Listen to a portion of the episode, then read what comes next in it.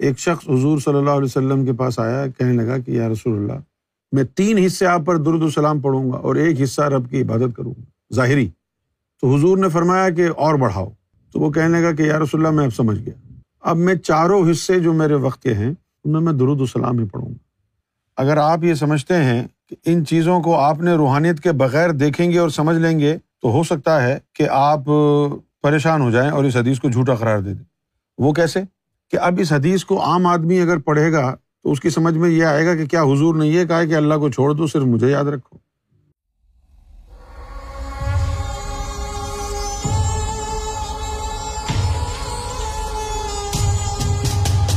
روحانی لوگوں کی باتوں کو سمجھنے کے لیے روحانیت کو سمجھنا بڑا ضروری ہے۔ جس طرح لاء کی ایک لینگویج ہے، اس لینگویج کو ہر آدمی نہیں سمجھ سکتا۔ اسی طریقے سے روحانیت کی بھی ایک لینگویج ہے اور لینگویج کے ساتھ ساتھ ایک اس کا اپنا مزاج ہے، ایک طریقہ ہے، جس کو روحانی لوگوں کے علاوہ کوئی سمجھ نہیں سکتا۔ اور روحانی وہ جن کا اللہ سے تعلق جڑا ہو جینون اللہ والے، کتابیں پڑھ کے کوئی روحانی نہیں بنتا ہے۔ تو جن لوگوں کو روحانیت کا پتہ ہوتا ہے، اللہ والے ہوتے ہیں، اللہ سے تعلق جڑا ہوتا ہے، ان کو یہ بات معلوم ہوتی ہے کہ ہر انسان کا کے ذکر کی تعداد اللہ تعالیٰ کی طرف سے مقرر کی جاتی ہے۔ ذکر قلب کے بعد، ذاکر قلبی بننے کے بعد آپ کا قلب کتنی دفعہ اللہ کا ذکر روزانہ کرے گا، اس کا اختیار آپ کو نہیں ہے، اللہ کو ہے۔ اللہ کی طرف سے یہ تعداد مقرر ہوتی ہے۔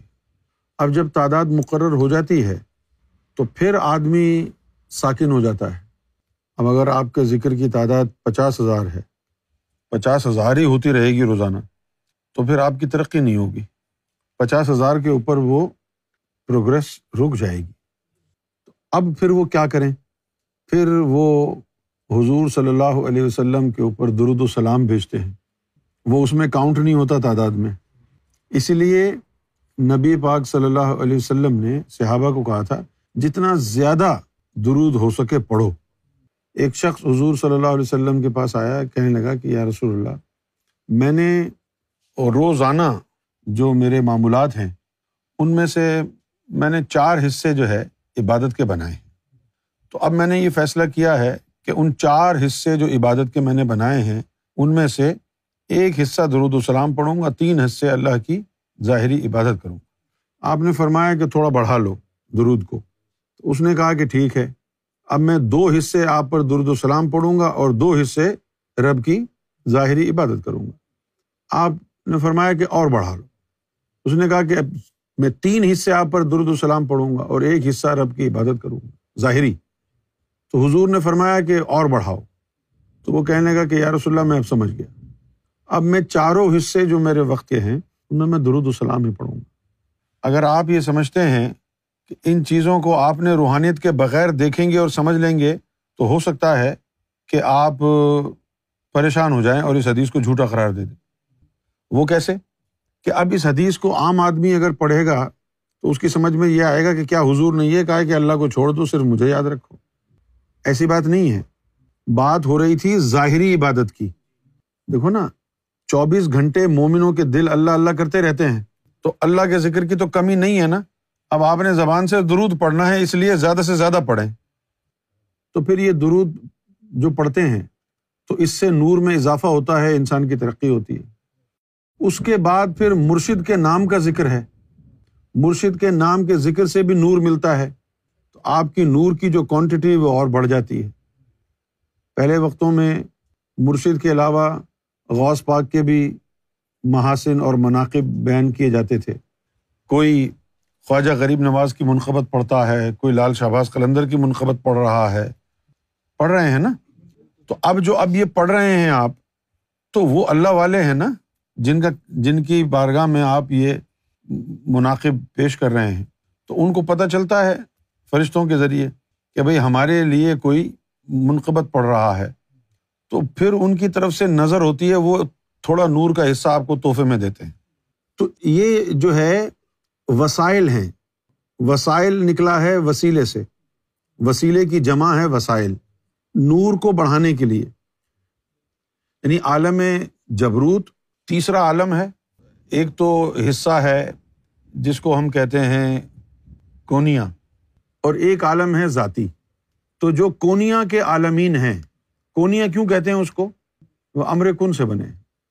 تو وہ جو تین عالم ہیں، عالم ناسوت، عالم ملکوت، عالم جبروت، یہ ہے مخلوق کے لیے۔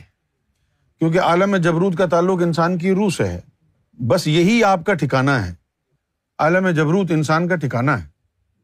تو یہاں تک تو انسان آرام سے جا سکتا ہے۔ اس کے بعد بیچ میں بہت بڑا گیپ ہے۔ اور گیپ کے بعد جو ہے، وہ جو عالم شروع ہوتے ہیں، وہ ہیں ذاتیہ، اللہ کے ہیں۔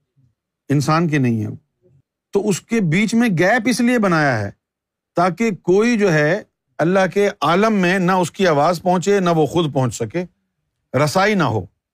اور یہ جو کہتے ہیں کہ ہم ڈائریکٹ اللہ سے مانگیں گے، اگر ان کو پتا ہوتا کہ حقیقت کیا ہے، تو کبھی بھی نہیں کہتے کہ ہم ڈائریکٹ اللہ سے مانگیں گے، کیونکہ یہ اللہ کا قانون ہی نہیں ہے۔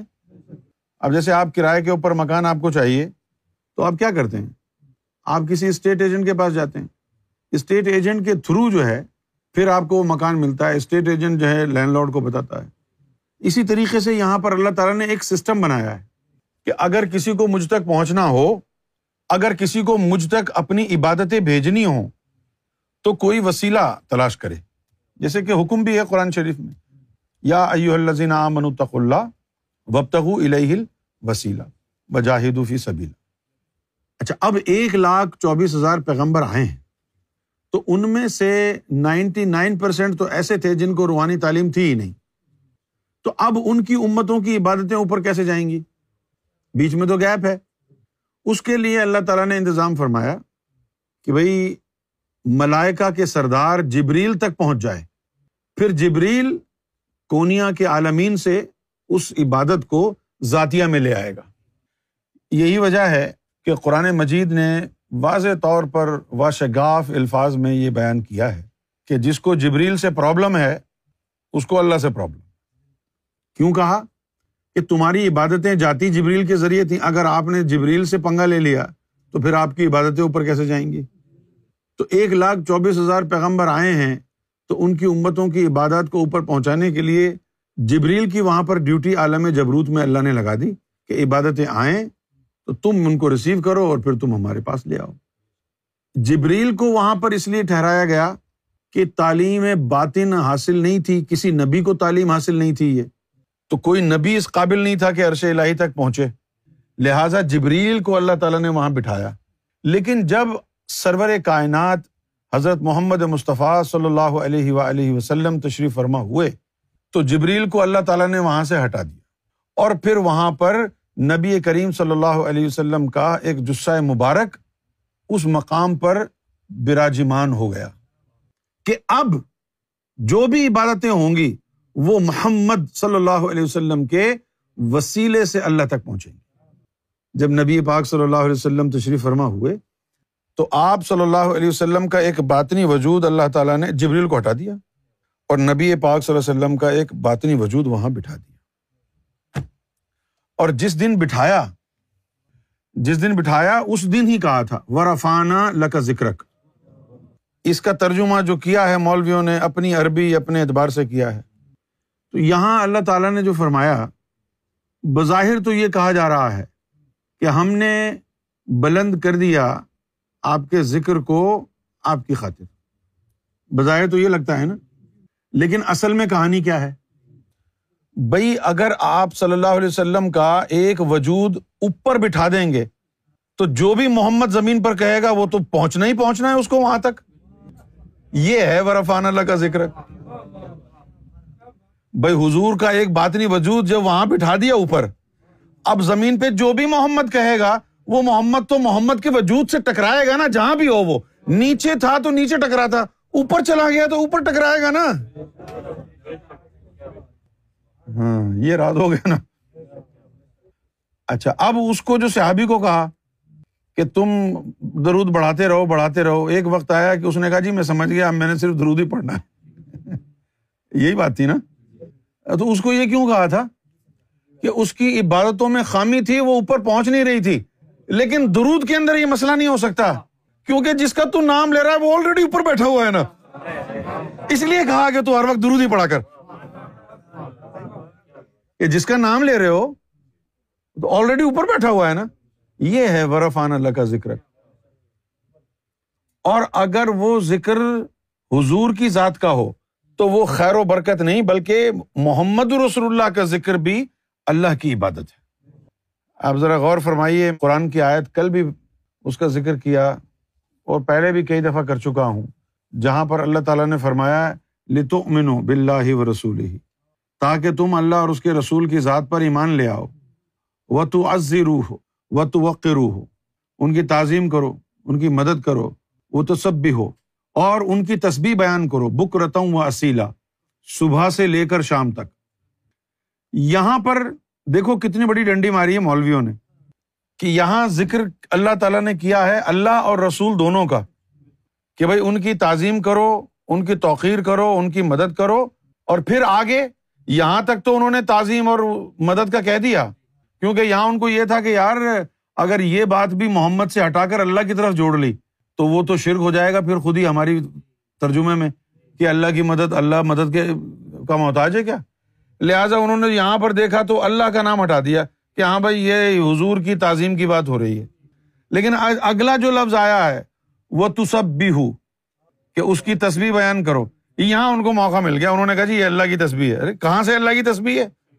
توقیر اور تعظیم تو حضور کی کروائی جا رہی ہے، تو تیسرا لفظ تصویر کا اللہ کی طرف موڑ رہے ہو۔ محمد کی تصویر کرو، محمد کا ذکر کرو۔ صلی اللہ علیہ وسلم۔ کیوں بھائی؟ بک رتم و اصیلا۔ محمد کہنا ایسا ہی ہے جیسے اللہ کہنا۔ صلی اللہ علیہ وسلم۔ اب آ جائیے سیدنا امام مہدی سرکار گور شاہی کی بارگاہ میں۔